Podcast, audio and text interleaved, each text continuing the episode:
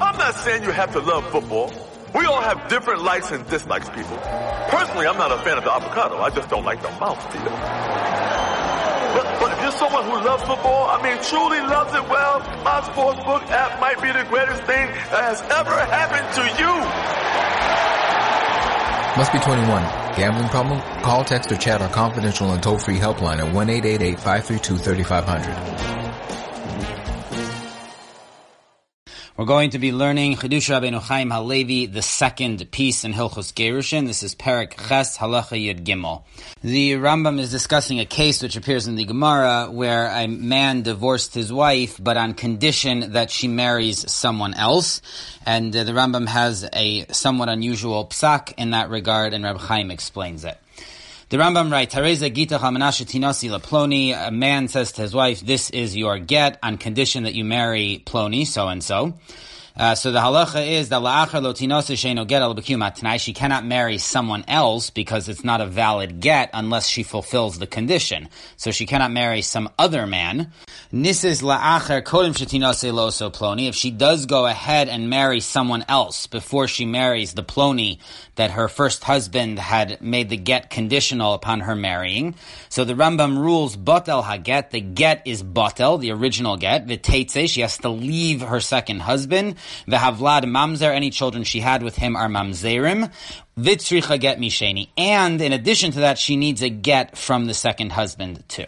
Now, the source for this halacha is in Gittin and Daf Pei Dalid. The Gemara quotes a brisa that uh, if a husband says, leploni, this is your get on condition that you marry so and so. So the halacha is harezu lo tinase, she shouldn't marry. V'im nisis lo but if she does marry, then she doesn't have to leave. So this is a very unclear brisa. So the Gemara says, my kamar, what does it mean? And Rav Nachman and Rava discuss this. The Gemara tries a few different options over there. Rav Nachman said that she should not marry the man who, the ploni, who her husband wanted her to marry, and uh, Rava then asks him, well, it sounds like she shouldn't marry him, but she can marry other people, and that makes no sense. She has to fulfill the condition, otherwise the get is batal.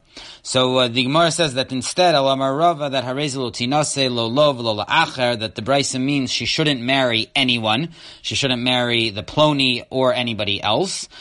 Nisis lo lo but uh, if she marries Ploni, then she doesn't have to leave. But if she marries someone else, then she does have to leave him. Now, Rav Chaim quotes that the many Rishonim and the Raavad has this comment here. They hold that since the problem with marrying a different man, not Ploni, is that she cannot force her second husband to divorce her so that she can go ahead and marry Ploni and fulfill the condition of the get. So that just means that she shouldn't marry someone else, and if she does, then we have to force her to get divorced. But if she marries someone else, and then after that does go ahead and marry Ploni, let's say it just works out that Ploni ends up being her third husband, so then that would actually retroactively make the get a kosher get, because now she's fulfilled the condition in the get of her first husband, and retroactively it would make her a grusha from that point on, and her marriage to the second person would be kosher. So those Rishonim maintain that even if she marries someone else in the meantime as her second husband, not all is lost. She shouldn't have done it, but she could still correct the situation by marrying Ploni as her third husband. But the Rambam is very clear that that will not work, that even if she goes and marries Ploni as her third husband, still the get is batel. You cannot retroactively make it kosher and make the second marriage a valid marriage. So there's different ways in the Mfarshim on the Rambam to understand why he disagrees with this.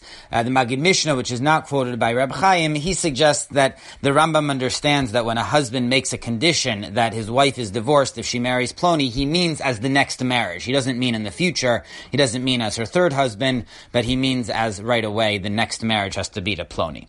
Either way, Reb Chaim has a different way to explain this, and he understands that the Rambam's issue with this get, the reason the get is and it cannot be activated retroactively is because the Rambam holds that since she married someone else, she is no longer able to fulfill the condition that the first husband had put into the get, that she has to marry Ploni. Rabbi Chaim says that it's no longer ein biyoda l'kaim hatanai. She no longer has the ability to make the tanai, and that nullifies the get.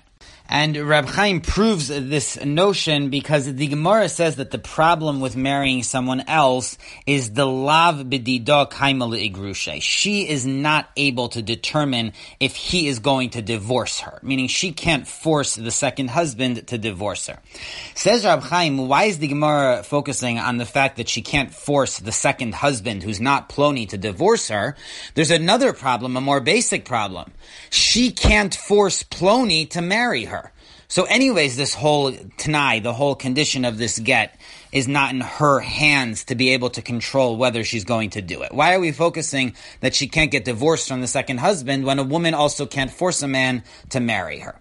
And Rab Chaim raises a, a, second problem too, which is there are some poskim who hold that a Tanai de Achshav, if somebody makes a Tanai, a condition which is going to retroactively make this thing take effect, so in that case she could get married even before she fulfills the Tanai, because we can assume that she's going to go ahead and fulfill the Tanai.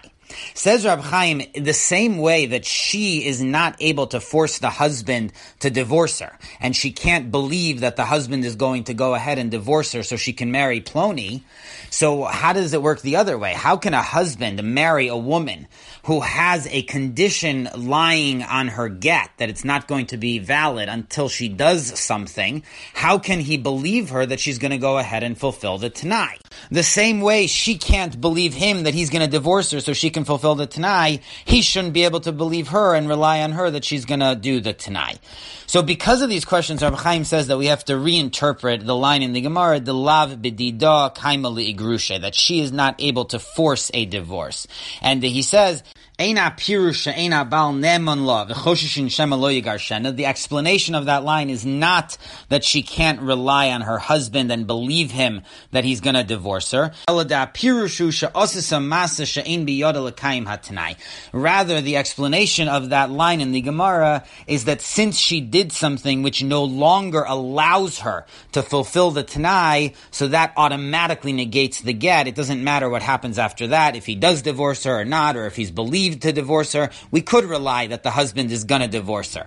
But once she does something which makes it impossible at that moment for her to fulfill the t'nai of the get, the get is already nullified. So uh, fundamentally, Rav Chaim has a rereading of the Gemara's concern over here. It's not a practical concern that maybe she's not going to marry Plony or the second husband won't divorce her so she can marry Plony, but it's a much more fundamental conceptual issue that when a husband makes a t'nai and the get is only valid on the condition of the Tanai being met, and the wife then goes ahead and does something which makes it impossible to fulfill the Tanai, that immediately negates the whole get, and the get becomes ineffective no matter what.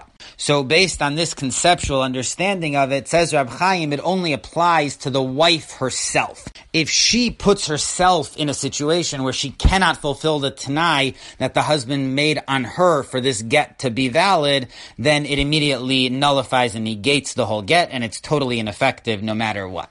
But if the husband, her new husband, the second husband, if he's unable to fulfill the Tanai, that's not going to affect in any way the validity of this get because the Tanai was not made on the second husband. So that's why if a man wants to marry a woman who has a Tanai lingering on the get, and once the Tanai is fulfilled, the get is going to be retroactively effective. It's going to take effect then. So a man is allowed to do that because even if he's not able to fulfill the Tanai, that doesn't negate a get because the Tanai is not on him.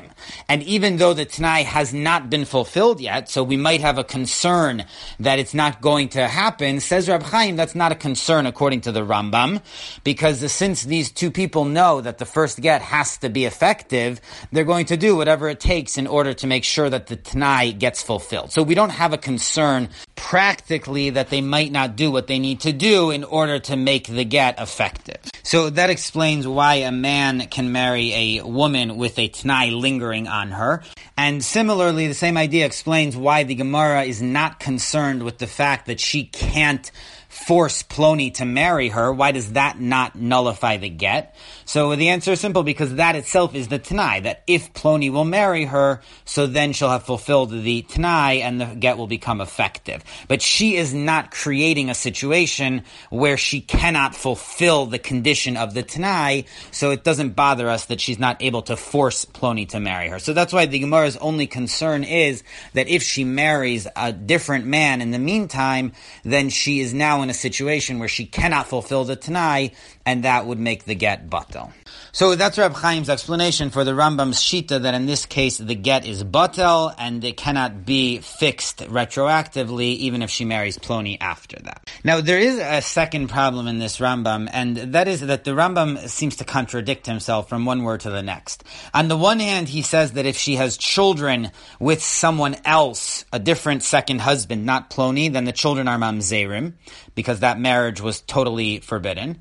But on the other hand, he says that she needs a get from the second husband too. Now, you only should need a get if there was some validity to the marriage. So how could the children be mamzerim, but she requires a get from the second husband? So the Magid Mishnah explains that this get is only midrabanan. Really, on a doraisa level, this marriage is not a good marriage at all, and she shouldn't need a get. But the Rambam has a shita in Parak Yud that any woman who gets married, if it even looks like a marriage, then she needs a get because we don't want people to think that she just left without a get. So in this case too, because she it looks like she got married, so midrabanan they said that she requires a get.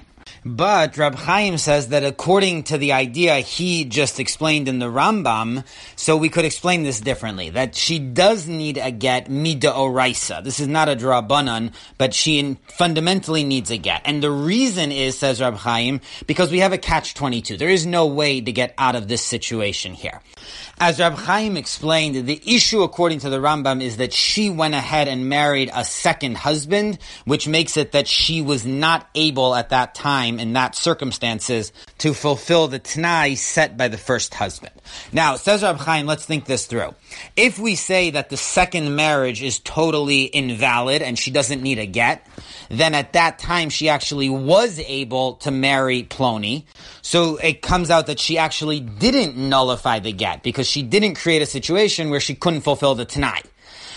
So therefore, it would be a good marriage because at that moment she was able to fulfill the Tanai. But once it's a good marriage, then again that would make the get batel because at that moment she now could not marry Ploni. So again, that would push the marriage back into having been totally invalid. And it just goes on and on. And this cycle is going to keep going. No matter what we say, it's going to propel us into the next option. So therefore, we said that there has to be a get, mida oraisa, it's a get. So because Rab Chaim understands that the Rambam's problem is not practically that she didn't go ahead and married Ploni, but the problem which nullified the get totally, that it can never be fixed, is that she created a situation where she can't marry Ploni. So because of that, once we say that the second marriage is batel, then the situation is going to just zigzag back and forth because at that point she technically was able to marry Ploni and it's just going to keep going back and forth. So that's why we need a get mida oraisa. So this fits into the explanation of the Rambam, but says Rab Chaim, there's one problem left, which is the Rambam holds that the children from the second marriage are mamzerim. But if it's all because of this catch twenty two that the situation just keeps uh, going back and forth and it's a, an endless cycle, so then we should not consider the children a mamzer vadai, a, a for sure mamzer, but they should be a suffik mamzer, and a suffik mamzer is much more lenient than a full mamzer. So why does the Rambam say that these kids are regular mamzer? Mamzerim and not suffik mamzerim in this case. So Rab Chaim says that even though there's this catch 22 that goes back and forth with regard to the get from the second husband, but with regard to fulfilling the Tanai, it's clear that she cannot in any way fulfill the Tanai.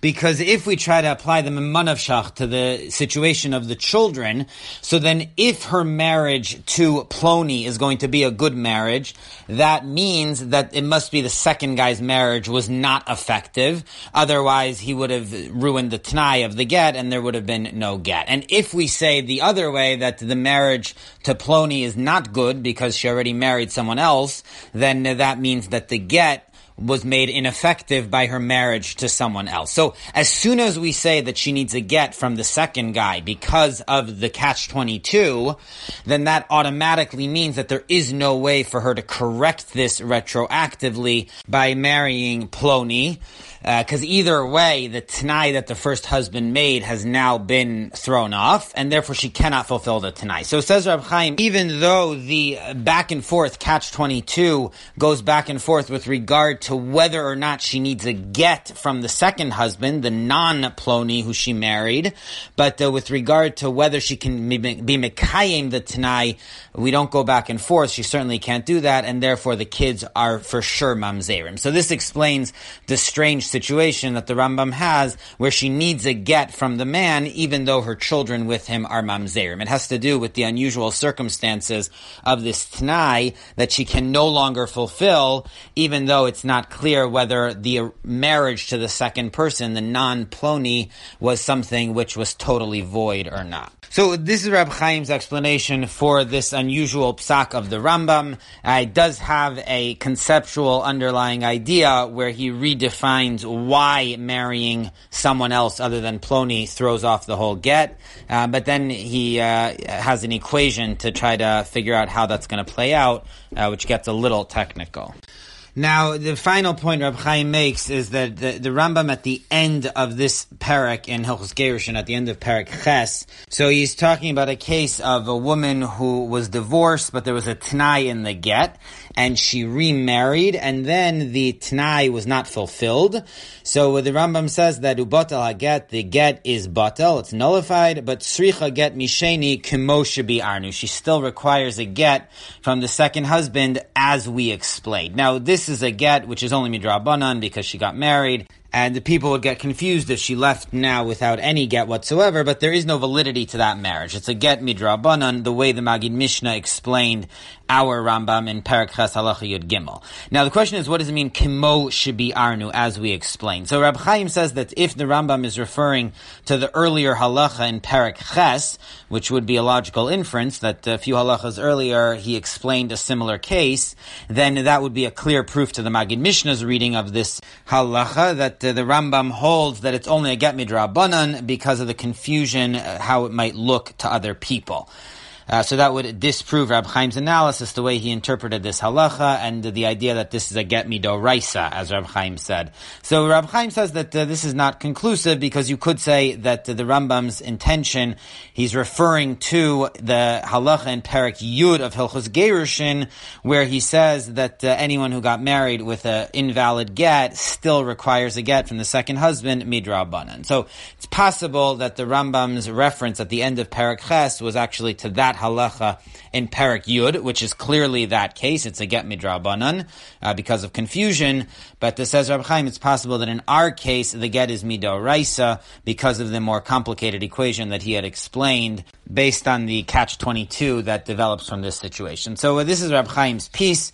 The uh, key conceptual point is this explanation of why the get is totally batel. It's unusable even if she later on fixes the situation and marries Ploni because once she put herself in a situation where she could not fulfill the Tanai, so that automatically invalidates the get, and it cannot be effective, and that's how Rab Chaim understands the line in the Gemara, that since she doesn't control that the second husband uh, could, to force him to be Megarish her, uh, what it actually means is that once she's married, then she cannot fulfill the Tanai. 15 minutes could save you 15% or more. Wait a minute. I've heard that before. That's the note Jeremy wrote to me in my yearbook in the sixth grade. How'd you even know that? Because it's from Geico. Yeah, yeah, wait, here it is. Dear Luke, have a great summer. P.S. 15 minutes could save you 15% or more. Love, Jeremy. Geico's had this tagline for years, cause we help save people money. So wait, you're saying Jeremy copied you? yeah, that actually does sound like something the J-Man would do. Geico. 15 minutes could save you 15% or more.